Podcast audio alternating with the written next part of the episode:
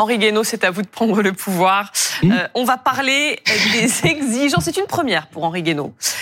On va parler des exigences secrètes d'Emmanuel Macron pour les JO 2024. C'était des informations de l'Express qui sont tombées ce soir. Emmanuel Macron qui compte sur Aya Nakamura. Je l'ai mal dit, Aya Nakamura, pour animer la cérémonie d'ouverture des JO.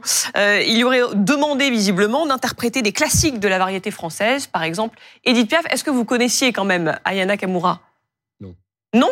Moi non plus. Vous l'avez jamais entendu ? Non. Jaja ? Ah non, moi je connais pas non plus, je suis comme Monsieur Guaino. Non, Madonna, je connais Madonna. Aya Nakamura, oui, c'est pas pareil.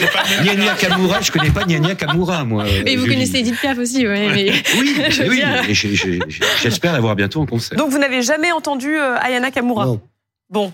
Bah donc, qu'est-ce que ça vous fait de savoir qu'il lui demande d'animer la cérémonie d'ouverture ? Si vous l'avez entendu, ça ne peut pas faire grand-chose. Ce que je trouve extraordinaire, c'est que le président de la République a un avis sur tout et qu'il veut absolument que son avis prévale dans tous les domaines, comme s'il était spécialiste de tout. C'est-à-dire que j'ai l'impression de quelqu'un qui veut absolument prendre les habits de tout le monde. Voilà, il est président de la République, c'est déjà lourd. Vous dites quoi, il est directeur artistique, épidémiologiste, coach sportif. Il y a qu'au salon de l'agriculture où il n'a pas fait illusion longtemps. Agriculteur. M. Guaino, il connaît, il y a quand même. Voilà, donc. C'est pas pour rien qu'il est président. Il l'a rencontré le 19 février dernier. Je trouve extraordinaire cette espèce de polymorphie absolument extraordinaire. Il s'occupe de choses qu'il ne regarde pas, c'est ça ?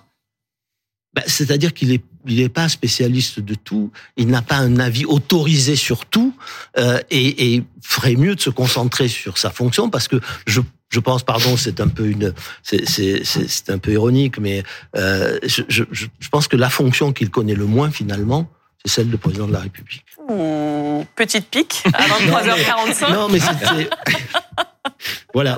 Je